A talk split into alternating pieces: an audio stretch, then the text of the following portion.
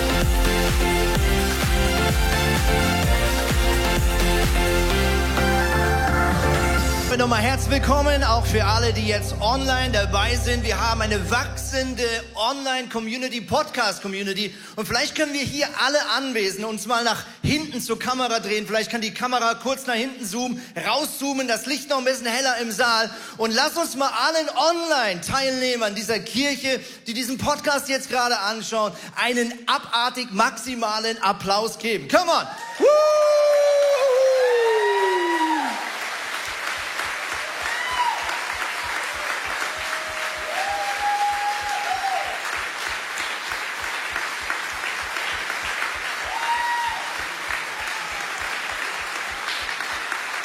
Mega, mega cool. Hey, wir wollen heute kurz uns erinnern an das, was Gott in Bezug auf Kirche wirklich wichtig ist. Ich weiß noch, wie das vor etwa fünf Jahren war. Meine Frau und ich, wir sind für ein Meeting oder für einen Abend hier nach Hamburg gekommen. Ich weiß noch, ich kam mit dem Flugzeug, sorry Greta Thunberg, aber war für einen guten Zweck. Ich kam mit dem Flugzeug von Zürich. Meine Frau kam mit der, mit der Deutschen Bahn, erstaunlicherweise sogar pünktlich, äh, weil sie war noch irgendwo im Studio für irgendeine Aufnahme. Ich weiß gar nicht mehr, was sie da reingesungen hat. Auf jeden Fall kamen wir ganz aufgeregt für einen Abend nach Hamburg, irgendwann im April 2017. Wir haben das über die sozialen neuen sozialen Medien bekannt gegeben, wir machen eine Vision Night. Wir noch damals in Zürich gewohnt und wir haben das einfach rausgehauen in die Facebook- und Instagram-Welt und wir waren tierisch aufgeregt. Warum? Wir wussten nicht, ob irgendjemand kommt.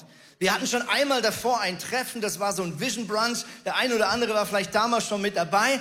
Aber dann haben wir gesagt, wie wäre es, wenn wir mal so eine Art Testgottesdienst machen, ja, wo man so ein bisschen einen Look and Touch bekommt, wie sich diese Art Kirche so anfühlen könnte, wenn sie denn existieren würde, ja. Und ähm, ich weiß noch, wir waren mega aufgeregt. Die wunderbare Gemeinde, Christusgemeinde Barmbek Nord hat uns ihre Räumlichkeiten zur Verfügung gestellt. Ich weiß noch, Jonas hat sich um die Location gekümmert, Tina hat mit Julian äh, Worship geübt. Wir haben alle möglichen Leute irgendwelche Aufgaben gegeben, die wir noch nie zuvor gesehen gesehen haben. Und ich weiß noch, Chris und ich hatten eine ganz besonders wichtige Aufgabe. Wir waren fürs Catering verantwortlich.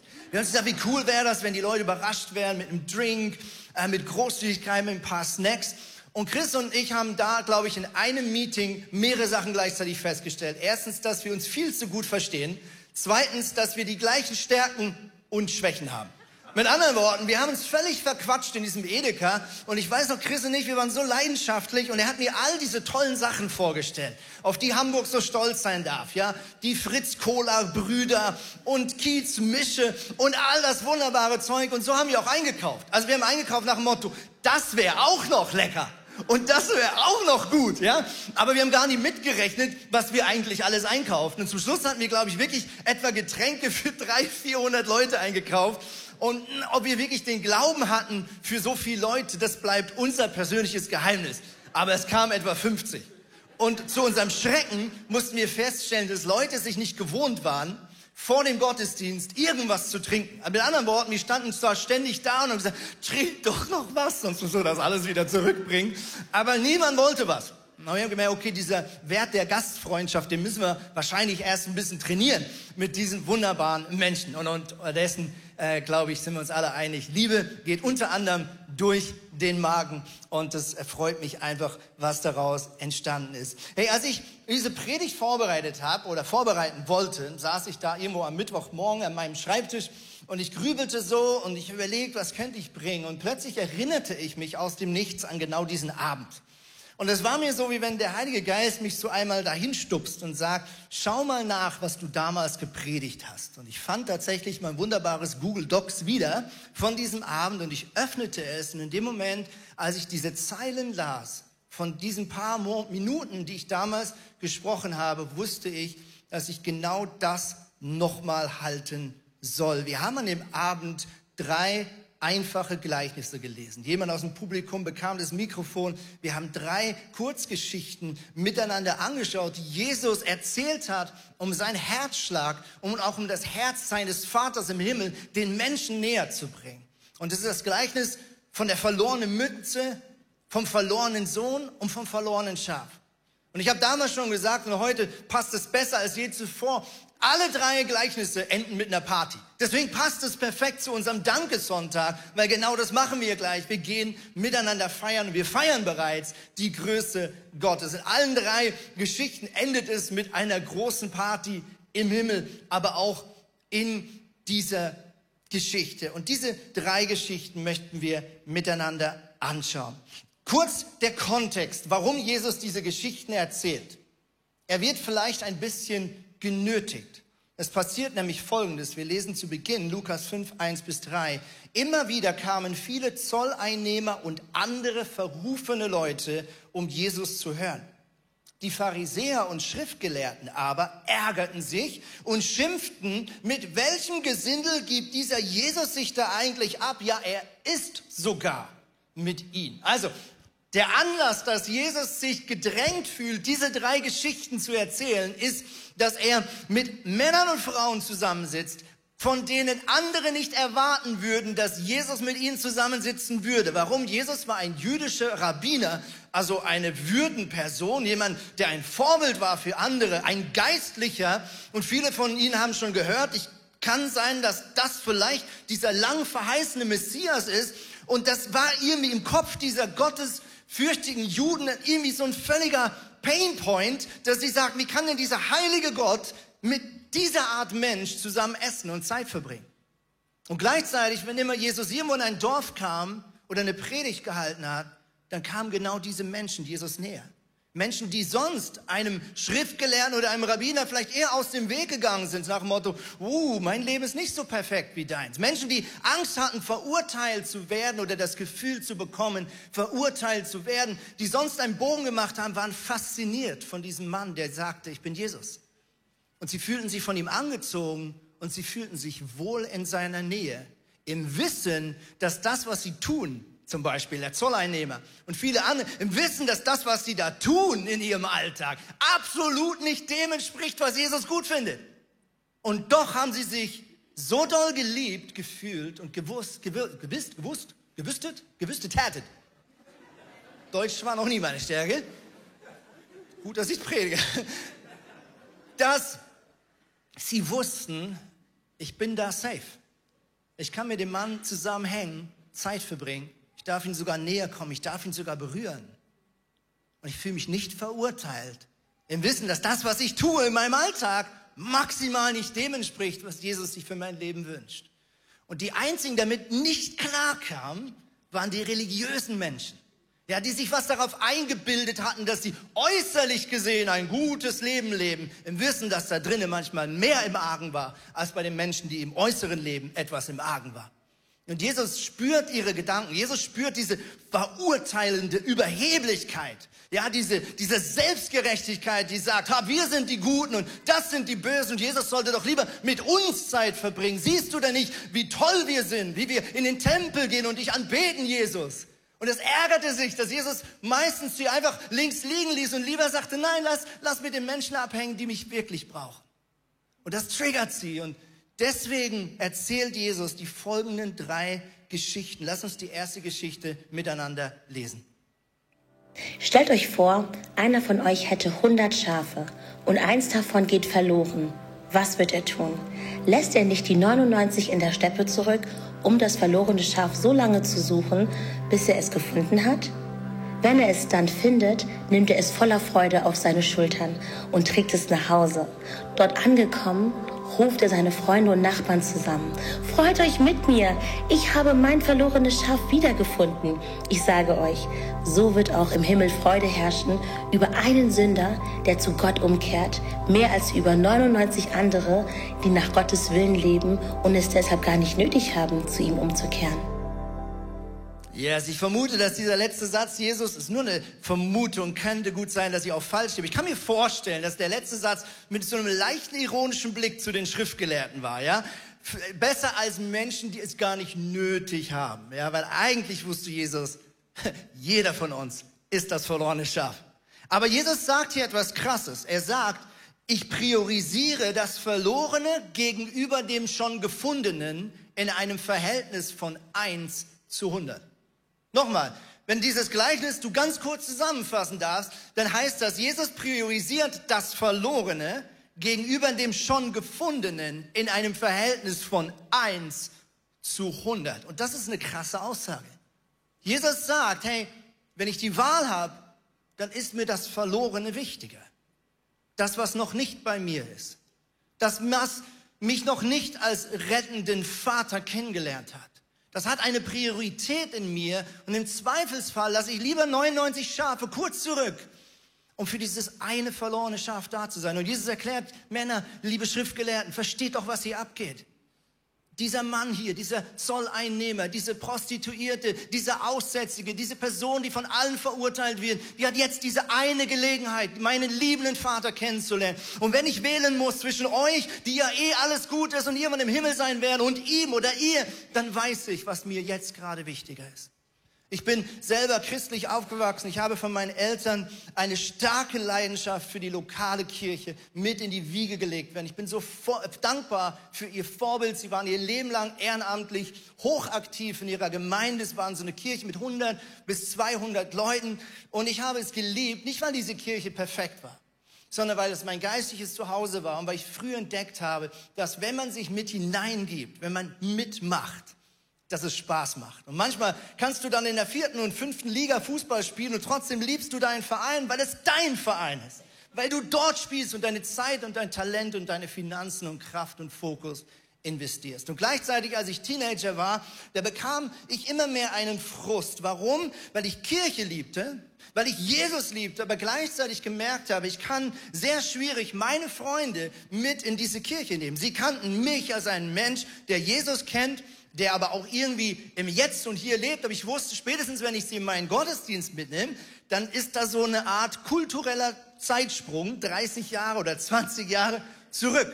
Und ich will gar nicht diese Kirche schlecht machen, weil sie hat Jesus geliebt. Aber eine Sache, die vielleicht in jeder Kirche und leider auch in unserer Kirche irgendwann immer wieder droht, aus dem Fokus zu kommen, ist dieser Auftrag, den Jesus uns gegeben hat, unsere Freunde, unsere Nachbarn, unsere Stadt für ihn zu gewinnen. Und immer wenn wir diesen Fokus verlieren, liebe Freunde, dann fangen wir an, uns um Nebensächlichkeiten zu kümmern. Ich weiß noch, wie unsere Kirche gestritten hat über die Art des Stuhls auf dem man sitzt im Gottesdienst. Ich weiß noch, wir haben gestritten darüber, ob es Pflanzen vorne auf der Bühne geben soll oder nicht und ob der Flügel ersetzt werden darf durch ein elektronisches Piano oder ob dann der Heilige Geist vielleicht nicht mehr länger in dieser Kirche kommt, ja? Wir haben uns gestritten manchmal über Nebensächlichkeit. Und das passiert so schnell und ich ertappe uns und mich auch in dieser Kirche so schnell dabei, dass wir den Auftrag verlieren, den Jesus uns als Kirche für die Zeit, in der wir hier noch leben, mit auf den Weg gegeben haben. Und ich weiß noch, wie ich mit 16, 17 ähm, hier in Hamburg war. Weil wir gehört haben, es gibt dort eine Kirche in den USA, die sich diesen Missionsauftrag wieder ganz oben auf die Liste geschrieben haben und die in einer zeitgemäßen, authentischen Art Kirche und Gottesdienst bauen. Ich bin mit meinen Brüdern dahin gefahren im Kongresszentrum in Hamburg zwischen Hunderten und Tausenden von anderen Pastorinnen zum Pastoren. Das erste Mal, dass diese Bill Heibels Willow Creek Bewegung in Deutschland war. Und ich weiß noch, ich saß ganz oben und ganz hinten. Und ich habe dort in der letzten Reihe meine Berufung erhalten. Und ich plötzlich merkte, wie Gott sagte, an, ich will, dass du aufstehst als Leiter und Verantwortung übernimmst, dass Kirche wieder zu dem wird, wie ich mir eigentlich Kirche denke. Ich hatte damals ehrlich gesagt nicht genau den Fokus. Ich saß da eher so hinten drin, ich war der jüngste von den Brüdern, geh mal mit. Und plötzlich spürte ich, wie Gott mich herausruft. Was ich nicht wusste, ist, dass Gott mich viele Jahre später genau in diese Stadt senden will. Das ist für mich einmal mehr die Größe Gottes, dass er solche Dinge so gut zusammenlenkt. Und Bill Heibels hat an dieser Konferenz einen Satz gesagt, der sich tief in mich hineingebrannt hat. Er hat gesagt, die Aufgabe der Kirche ist es nicht, Schafe im Zaun zu halten, sondern verlorene Schafen zu finden und zu retten. Don't get me wrong, es ist genial, dass wir hier eine Kirche haben, in der wir uns wohlfühlen, in der wir Freunde finden, in der wir unsere Talente entdecken und gefördert werden. Das ist alles super. Aber wir haben einen Auftrag, den hat Jesus seinen Jüngern und damit dir und mir auf den Weg gegeben. Und das ist, geht hinaus in alle Welt, verkündet das Evangelium und machet zu Jüngern, haltet sie oder bringt ihnen bei, alles zu halten, was ich euch beigebracht habe. Mit anderen Worten, multipliziert, was ich mit euch angeschaut gestellt habe, in alle Generationen, über die ganze Welt. Und ich verspreche euch, ich werde bei euch sein. Und das haben wir die letzten fünf Jahre so oft erlebt. Ich werde bei euch sein, in guten wie in schlechten Zeiten. Bis zum Ende. Bis das die Zeit auf dieser Erde vorbei ist. Wir sehen jetzt eine kurze Geschichte, eine Frau in dieser Kirche, die erlebt hat, dass wenn Kirche relevant ist, wenn sie die Sprache der Zeit spricht, dass auch der Glaube einen neuen Drive bekommen kann. Hier ist Caro. Hi, ich bin Caro und ich darf euch kurz in meine Story reinnehmen. Ich bin christlich aufgewachsen und seitdem ich zwei Jahre alt war, war ich in einer Kirche und diese Kirche war wirklich Familie für mich. Ich habe immer gesagt bekommen, wie sehr Gott mich liebt, habe Bibelgeschichten gehört und war wirklich ja fester, festes Mitglied in dieser Kirche. Aber irgendwas hat mir irgendwann gefehlt und ich habe mich gefragt, ist das Ganze überhaupt noch zeitgemäß oder ist es eher das, was meine Eltern für mich wollen und was ich gar nicht für mein Leben annehmen möchte? Ich bin dann 2019 immer öfter ins ICF gekommen und war dort einfach voll geflasht, wie Glauben dort gelebt wurde, weil es einfach total konträr war zu dem, was ich vorher kannte. Und ja, so war es so, dass in den Predigten einfach Humor auch vertreten war und es immer auf Alltagssituationen bezogen wurde und Leute im Worship einfach gemeinsam Jesus angefeuert haben und nicht darüber nachgedacht haben, so, was denkt jetzt der andere, wenn ich mich so und so bewege. Und Leute haben auch einfach von ihren persönlichen Erfahrungen erzählt, auch Sachen, die vielleicht unangenehm waren. Und das hat mir einfach geholfen und gezeigt, dass Leute auch in Kirchen Probleme haben und dass ja, Christen auch einfach Probleme haben dürfen. Und ja, heute sehe ich Kirche einfach so, dass wir alle wirklich ein gemeinsames Ziel haben und Leute sich Woche für Woche mit ihren Ressourcen investieren und dort angepackt wird, wo gerade Not an Mann ist. Und auch Menschen an einen glauben, dass man Aufgaben übernehmen kann. Bei mir war es so, ich habe mich oft gefragt, habe ich überhaupt Gaben und kann ich mich überhaupt richtig in diese Kirche einsetzen oder sind andere nicht viel geeigneter dafür? Aber Leute haben einfach gesagt, doch, ich glaube an dich, ich glaube, dass du das kannst. Und so konnte ich einfach neue Glaubensschritte gehen und aus meiner Komfortzone rausgehen. Und ich kann euch nur sagen, es lohnt sich wirklich, sich in seine Kirche zu investieren und einfach zu schauen, was möchte Gott für, von mir und wie kann ich ja sein Reich einfach mitbauen. Und zuletzt lässt sich nur noch sagen, danke ICF und ich bin richtig gespannt, was die nächsten Jahre noch so folgen wird. Ja, yes, so gut. Danke, Caro, für deine Story. Mega gut. Hey, lass uns direkt weitergehen mit dem nächsten Gleichnis. Come on. Eine Frau hat zehn Silbermünzen gespart. Eines Tages verliert sie eine davon.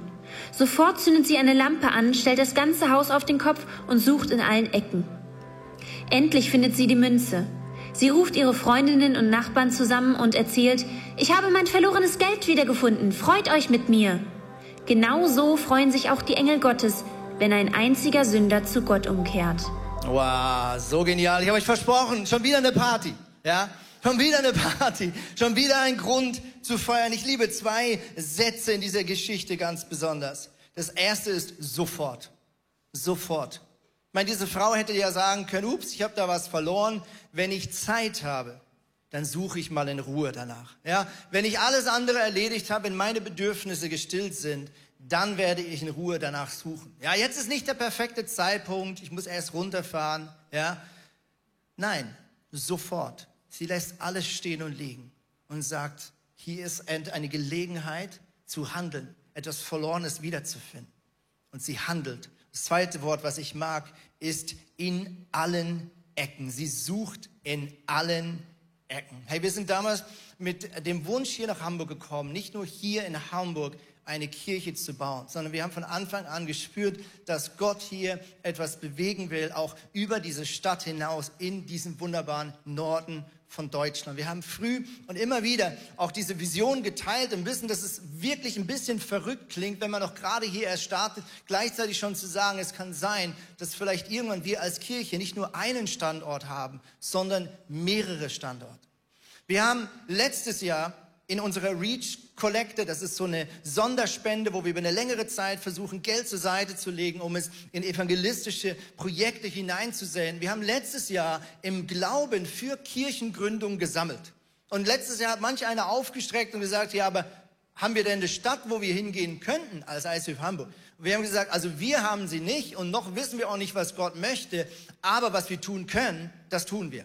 Und wenn wir uns schon bereit machen können durch Finanzen, durch gute Leiterinnen und Leiter, die wir aufbauen, dann tun wir das im Vertrauen darauf, dass Gott zur rechten Zeit uns senden und schicken wird. Und im letzten Jahr begann so ein Prozess unter den Leiterinnen und Leitern. Gott hat immer mal wieder so apostolisch, prophetisch so, so kleine Nuggets gedroppt. Und eine Stadt fiel immer wieder. Total verrückt.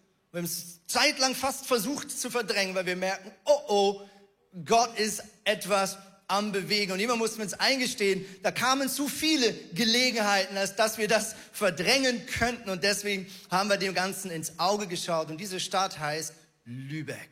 Meine Damen und Herren, diese Stadt heißt Lübeck. Und du darfst mal unter deinen Stuhl greifen Vielleicht macht jetzt das, was du da unter deinem Stuhl schon entdeckt hast, auch so Sinn. Also während den nächsten Minuten darfst du das gerne mal zu dir nehmen und diese Stadt so ein bisschen einatmen, ja? Du wirst jetzt also schon gesegnet von dieser Stadt, um ein Segen für diese Stadt zu sein. Was bedeutet das? Was bedeutet das, einen Standort in Lübeck zu haben? Ist das jetzt eine neue Kirchengründung? Senden wir einfach Leute aus und dann sagen wir Tschüss, war schön mit euch, Arrivederci? Nein, das bedeutet, dass wir als eine Kirche anfangen, in mehreren Standorten präsent zu sein. Das bedeutet, wir haben eine Vision, wir haben ein Herzschlag, wir sehen uns als eine geistliche Familie, aber weil wir wissen, dass es irgendwann so eine Fahrtgrenze gibt, wo es einfach zu doll wehtut, um jede Woche zu fahren, wollen wir den Leuten entgegenfahren, entgegenlaufen, um dort die gleiche Kirche zu multiplizieren. Wenn du ein geistliches Prinzip quer durch die ganze Bibel siehst, dann ist es das Prinzip der Multiplikation. Jesus hat seine zwölf Jünger ausgebildet, gesegnet und zum Schluss hat er gesagt, macht das Gleiche wieder mit anderen. Und genauso baut und wächst das Reich Gottes weiter. Das bedeutet, wir als ICF hier übernehmen die Verantwortung im Wissen, dass es ein maximales Wunder von Gott ist, dass dort in Lübeck eine Gemeinschaft entsteht, eine Gemeinschaft entsteht, die irgendwann die Größe und die Kraft entwickelt, auch einen Gottesdienst vor Ort zu gestalten. Im Wissen, das ist möglicherweise ein längerer Weg. Wir überlassen das Gott. Das ist wie ein Garten. Es wächst so schnell, wie es wächst. Das ist seine Sache. Aller Segen kommt von ihm. Aber wir machen uns bereit. Und äh, natürlich sagt jetzt der ein oder andere, ja, also machst du das jetzt, Andreas? Macht das Tina? Macht ihr das zusammen? Es braucht logischerweise immer gute Leiterinnen und Leiter vor Ort. Und Gott hat ein Ehepaar in dieser Kirche nicht nur zusammengeführt, sondern auch aufgebaut, dass man ihre eine pastorale Begabung nicht mehr absprechen könnte. Und das ist niemand anders als Christina und Chris Köhler. Kommt doch mal kurz auf die Bühne.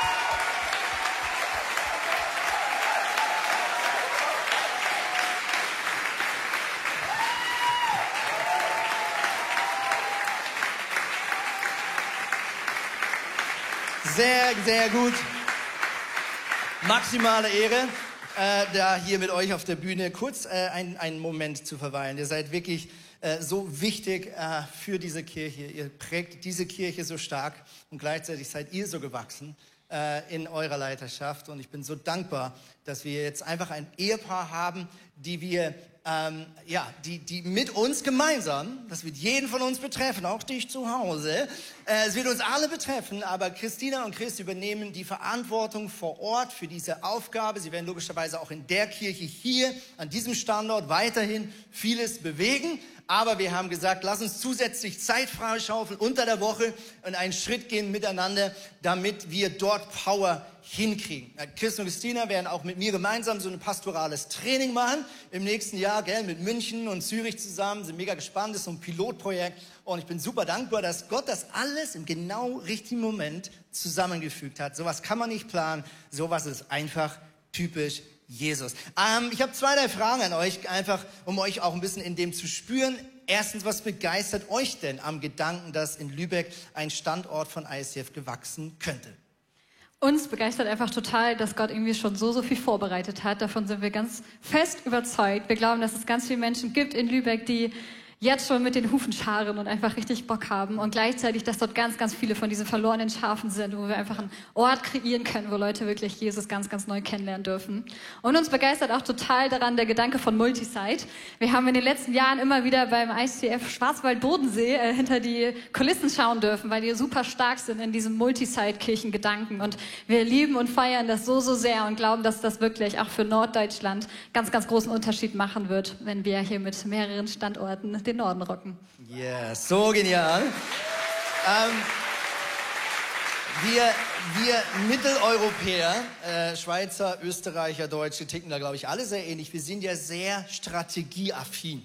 Wir wollen immer wissen, wie, was und wie und ne, was ist denn jetzt der Plan? Und wenn wir ehrlich sind, ist da eher so eine Art Nebel und wir sehen ein paar Schritte. Welche Schritte sehen wir denn, die wir jetzt schon teilen können?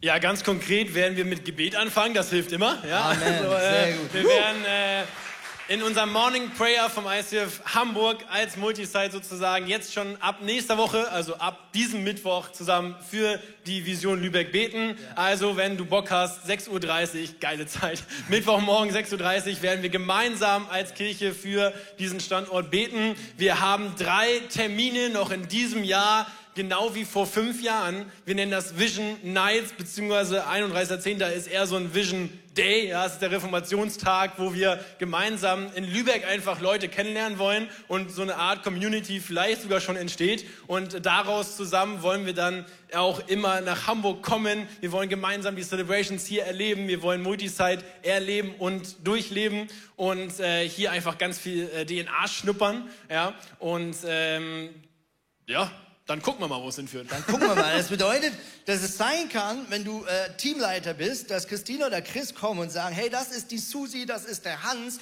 der wird vielleicht bei uns irgendwann mal das Welcome-Team leiten. Bitte bild ihn aus. Ja, das heißt, Leute aus Lübeck laden wir ein, hier in Hamburg zu lernen, wie man diese Art Kirche miteinander bauen kann. Und deswegen wird es jeden von uns betreffen, auch diese Kirche zu ermöglichen. Ähm, wie kann ich denn ein Teil davon sein? Es gibt ja einerseits jetzt vielleicht Leute, die gerade online zuschauen, die da irgendwo an der Küste oben wohnen, die sagen, ja, endlich nicht mehr so weit fahren oder es war mir immer zu weit, aber ich habe immer darauf gewartet. Wie kann ich aber auch hier aus Hamburg Anteil nehmen an dem, was geschieht?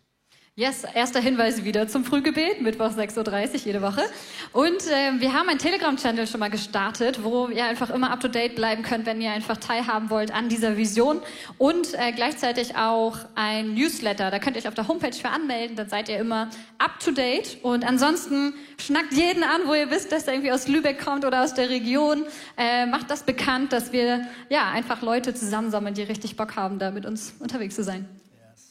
Genau, der Telegram-Channel ist ICF Vision Lübeck. Ja, also der ist öffentlich, den kann man einfach finden und da kann man Neuigkeiten wie diese der Visionsnight dann in Zukunft auch finden, ganz einfach. Mega, mega cool. Hey, euch von ganzem Herzen danke, dass ihr den Schritt wagt, den Mut habt, äh, auch zu multiplizieren. Ich bin so gespannt, äh, was Gott alles tun wird. Und äh, wir werden als Kirche jetzt am Schluss der Predigt auch einfach beten, unter anderem auch für dieses Vorhaben. Bitte betet für Christina und Chris äh, für uns auch als Leitung, dass wir sehen, welche Schritte richtig sind. Betet für gute Freundschaften auch zu den anderen Kirchen in dieser Region. Und wir werden auch Reach 2023, also diese Sonderkollekte, die wir letztes Jahr gestartet haben, auch dieses Jahr wieder machen und unter anderem dann Finanzen zusammenlegen, um dort einfach uns bereit zu machen, dass Gott uns schubsen kann. Alright, vielen Dank nochmal. Applaus euch beiden. Mega, mega cool. Sehr geil.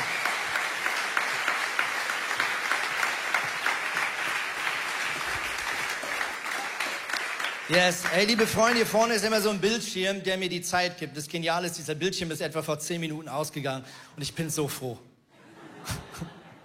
Nein, Spaß. Ich komme bald zum Schluss. Lass uns die letzte Geschichte miteinander anschauen. Ein Mann hatte zwei Söhne. Eines Tages sagte der Jüngere zu ihm, Vater, ich will jetzt schon meinen Anteil am Erbe haben. Da teilte der Vater seinen Besitz unter die beiden auf. Nur wenige Tage später machte der jüngere Sohn seinen Anteil zu Geld, verließ seinen Vater und reiste ins Ausland. Dort leistete er sich, was immer er wollte. Er verschleuderte sein Geld, bis er schließlich nichts mehr besaß. Da brach in jedem Land eine große Hungersnot aus. Es ging dem Sohn immer schlechter. In seiner Verzweiflung bettelte er so lange bei einem Bauern, bis der ihn zum Schweinehüten auf die Felder schickte. Oft quälte ihn der Hunger so sehr, dass er sogar über das Schweinefutter froh gewesen wäre. Aber nicht einmal davon erhielt er etwas. Da kam er zur Besinnung. Bei meinem Vater hat jeder Arbeiter mehr als genug zu essen. Und ich sterbe hier vor Hunger. Ich will zu meinem Vater gehen und ihm sagen, Vater, ich bin schuldig geworden an Gott und an dir. Sieh mich nicht länger als deinen Sohn an, ich bin es nicht mehr wert. Lass mich bitte als Arbeiter bei dir bleiben.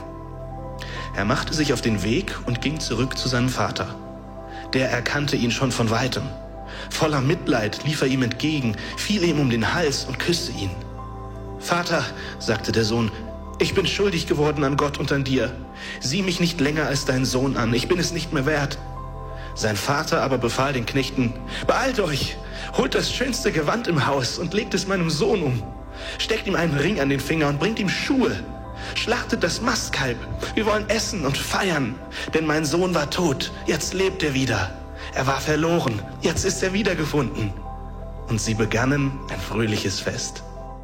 Und sie begannen wieder ein fröhliches Fest. Was für passende Worte. Hey, ganz ehrlich, der verlorene Sohn, einer meiner absoluten Lieblingsgeschichten, die Jesus erzählt haben. Es ist eine Geschichte, glaube ich, in der so viel von dieser Vaterliebe sichtbar wird. Gott der in dieser Geschichte der Vater ist, der von seinem Sohn bloßgestellt wird. Warum? Weil er dieses Erbe nicht nur viel zu früh beansprucht, sondern es verprasst und damit eigentlich alles kaputt macht, was der Vater Gutes für seinen Sohn vorbereitet hat. Dieser Sohn, der sich schämt und nicht weiß, was passiert, aber zum Schluss nichts anderes mehr weiß, als zurückzugehen und einfach zu hoffen, dass dieser Vater ihm vielleicht wenigstens Arbeit gibt, ihn wenigstens fair als ein Knecht behandelt Er ging davon aus, dass diese Sohnschaft, diese Würde, ein Kind des Papas zu sein, er ging davon aus, dass er das auf jeden Fall verspielt hat.